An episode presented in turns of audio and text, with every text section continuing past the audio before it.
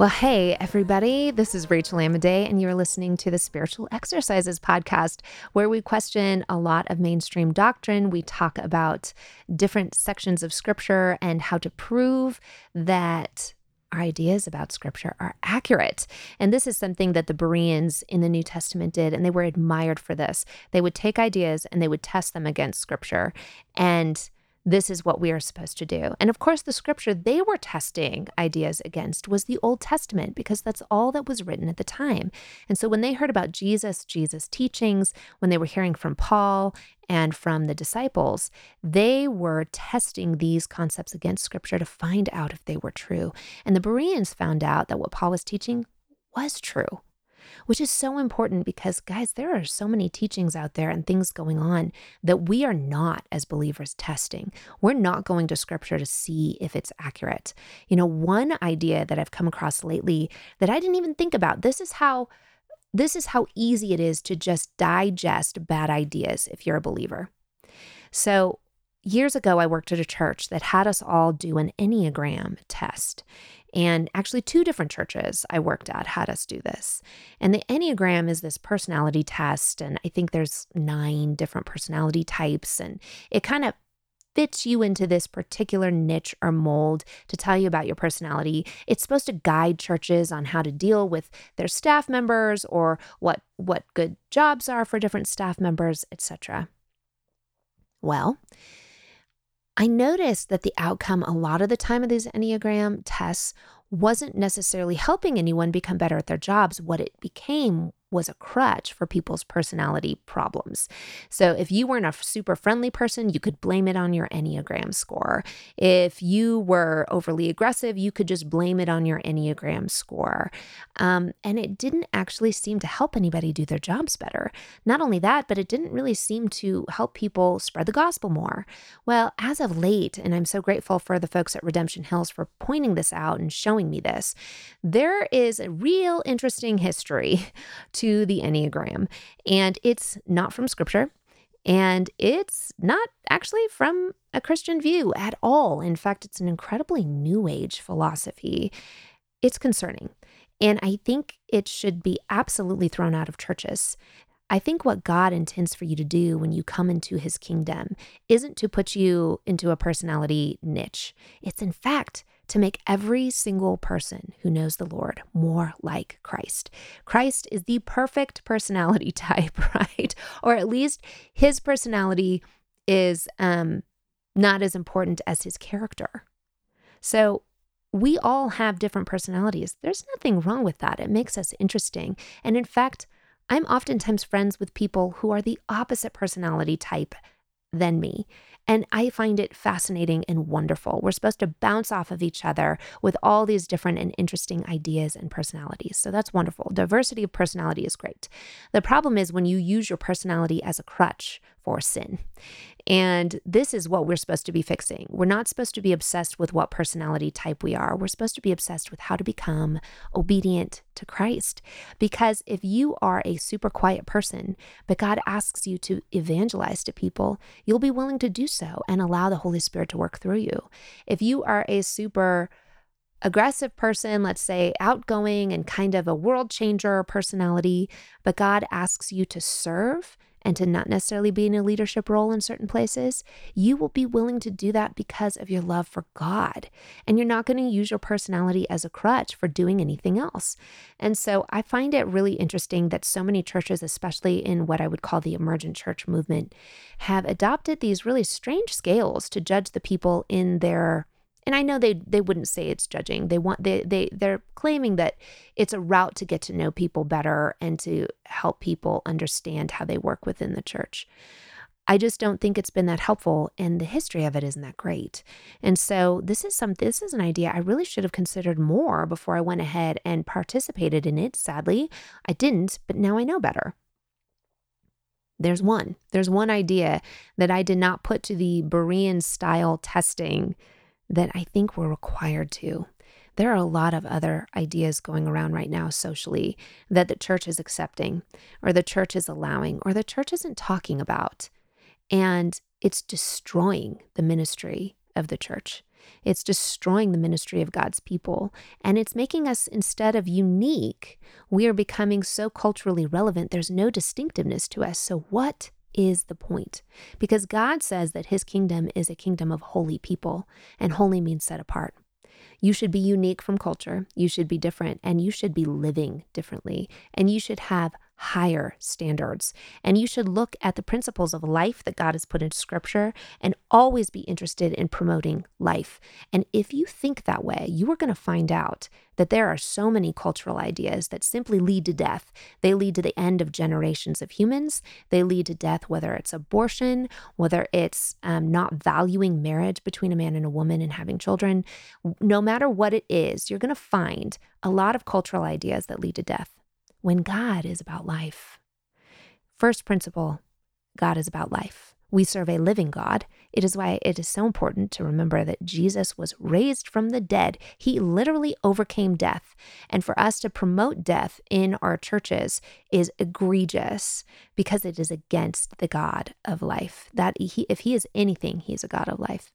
So, anyways, that's what we do in this podcast. that was a long introduction. So I'm going to do a very short podcast today. I've been out of town with my son at a baseball tournament in Nebraska for the last week. It was hot and humid. I, I was sweating buckets, but we had a blast. We had so much fun. And I actually really enjoyed Omaha more than I thought I would, um, but did not get a lot of work done. So today is a little bit of a shorter topic, but it's a preview to one of my chapters in my book. Guys, the book is done, and I even have prints in my hand. I just don't like what the printer did with the print. So I'm making hopefully just one more adjustment, and then I'll be able to put it out there for y'all.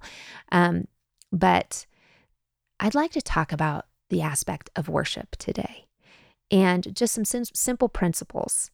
In my section on worship in my book, there are some wonderful, nerdy pieces of information and some amazing things God showed me in scripture about the alignment between certain stories and certain leaders in scripture that I would consider worship leaders. So, in my book, I show you these fun details and stories and numbers that align between the story of Moses and David and Noah, and then Yeshua himself.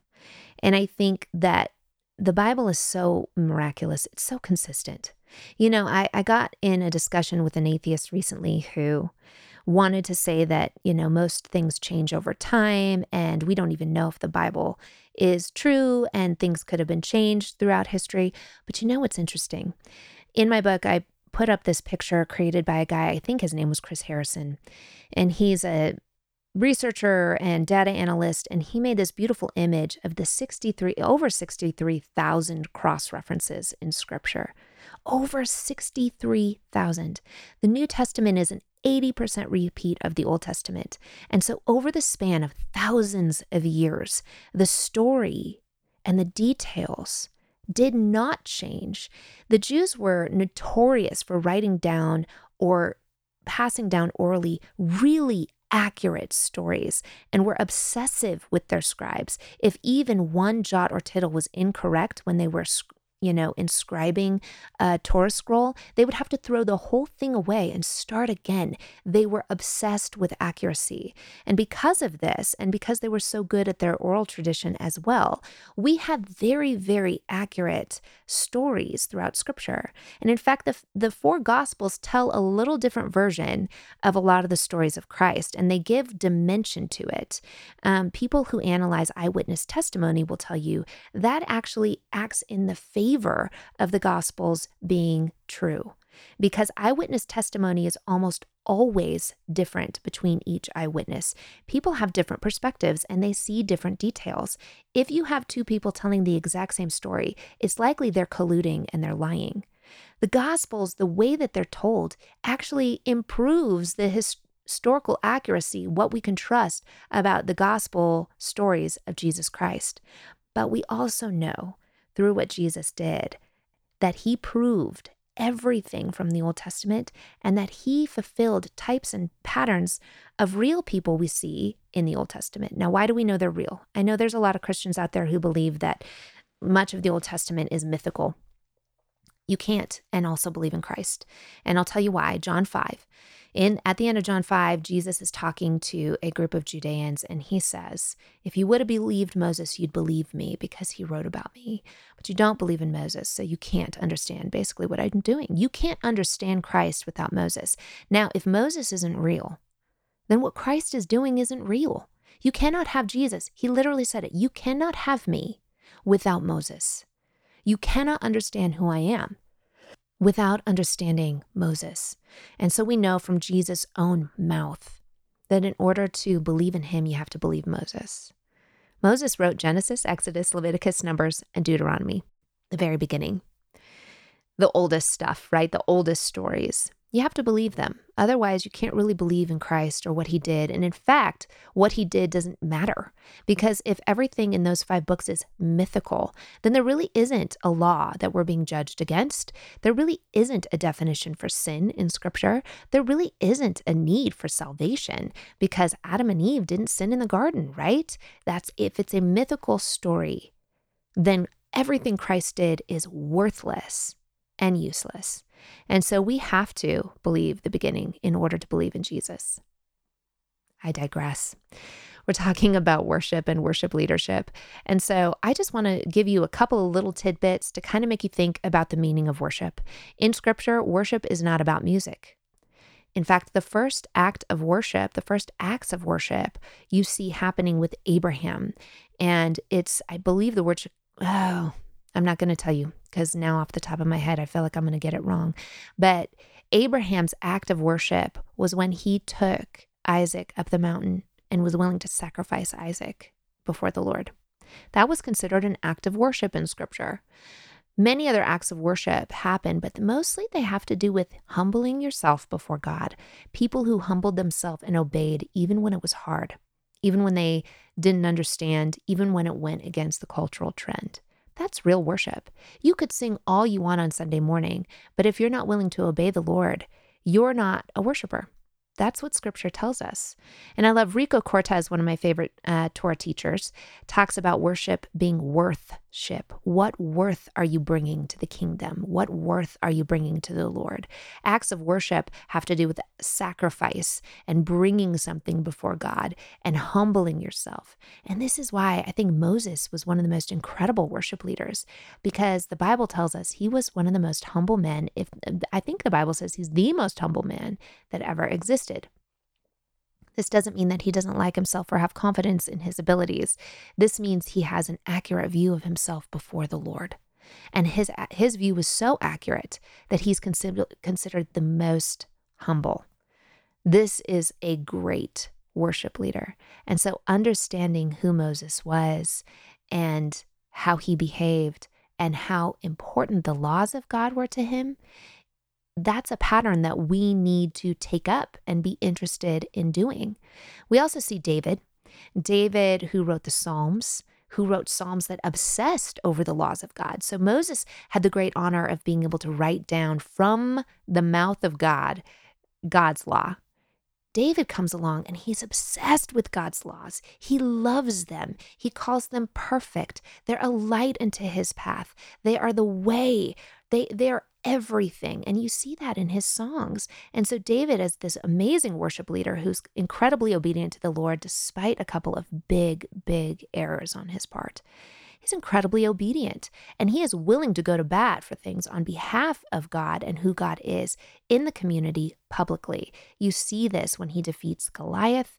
You see this in the way that he um, builds his kingdom. He is constantly about who God is and what God wants and he prepares things for his son to be able to build the temple for the Lord. Talk about a wonderful act of worship. So we have similarities, oddly enough, in the stories of Moses and David, and in the story of Noah, actually, and then in the story of Yeshua. And I, I lay this out in my book. I, it's completely just a nerd geek out moment for me because the numbers 40 come up and trial comes up and ri- water comes up and the rock who is Christ and I mean the rock in the desert with with Moses and the water that comes out of it. I mean, so there's really, really fun. And there's so many similarities between these stories. And again, this is evidence over thousands of years. The Bible's message doesn't change over all these authors and all this time. But Yeshua fulfills these incredible things that happen with these great worship leaders in the Old Testament. He fills those stories full of more meaning. And honestly, how important that the Bible contains stories of people who were obedient to the Lord, the Lord who is outside of time, who could see that people needed a sign. They needed to see that Jesus is the Messiah. And so he lines up these stories and these details in the Old Testament. These things happen accurately so that when Jesus comes along and he fills them full of meaning, we can know for a fact he is the fulfillment of the prophecies in the Old Testament. He is the fulfillment of the picture that Moses was supposed to be of who Christ is. He is the, the David, the king that's going to come again and reign on the earth. He fills it all full of meaning. God aligned all of this from the beginning so that we could be confident in the lordship of Messiah. It is so cool. And he did it through fantastic worship leaders, one who was, you know, filled with song. And I think it's very interesting that Moses, there's this song of Moses. The entire congregation sings this spontaneous song after they're freed from the Egyptians and the Egyptians are covered by the Reed Sea. They sing this song together. It's the first song in scripture that's recorded is a communal song which I love. And it retells the story of how God rescued them. And so we have the story of salvation in the first song recorded in scripture. And so it's why I, I admire so many of the modern worship tunes that recount and recall our salvation because that's the foundation, right? That's the first song. It's what it was about. We don't do it in a lot of detail. A lot of times it's vague and boring, but hey, we are doing that. What we aren't doing is what David did. David, in his songs, expresses love and obsession for God's laws. I find that fascinating. And it's something I'm trying to incorporate in some of the songs that I'm creating to be a part of this book. I'd like to release a record that engages with the themes of the book. And I'm attempting to do that, number one, because it's a great musical challenge for me. Number two, because I can, and not every writer can do that. So I'm attempting it, and I'll let you all know when those are ready. But David did it and did it so well. And I, I have to say, I have even more admiration for David as a writer now than I even had previously because it's not the easiest thing to do. But man, he did it so beautifully. So, anyways, I have this chapter on worship. We dig into what worship means. Um, I dig into three principles of bowing low, standing for God in the public square, and and walking with God, meaning in your daily life, uh, meaning having integrity. You know, integrity is what you do, especially when no one is looking. Do you walk with God where even behind closed doors, you have integrity and you know that he could be with you in every activity that you're engaging in? Does he is he able to participate or are you grieving the Holy Spirit that's in your heart and are you subjecting the Holy Spirit to wickedness behind closed doors? You know, all of these principles. So I'm so excited. The book is so close and I just have this one issue with the printer at this point and then it's going to be ready. So be on the lookout for that. You guys, I hope you're encouraged. Uh, very soon, I'm going to do the paid subscription, and in that, I'm attempting to have a an answering atheist series. I've come uh, come across so much wonderful archaeological, scientific, and historical information that I think will help believers have more confidence out in the secular world about the truth and the accuracy of Scripture. Um, and we're going to be talking about all sorts of other things in the paid subscription, but if you stay with the unpaid, you'll still get this every week. Um, and anything else that I think, hey, I'm going to throw this out to everybody. And yeah, just be on the lookout for all of that. Thanks for listening. I hope you all are well. I would love any questions that you might have right now in your spiritual walk anything that you feel like I really need an answer to this, or I've come across this and I'm not sure about it, give me that research. I love to do that research. Um, and you guys, I will also be able to direct you and point you to great other teachers out there who you may not know about who can also help answer some of those questions. All right. I'm Rachel Amodei. Thank you for listening.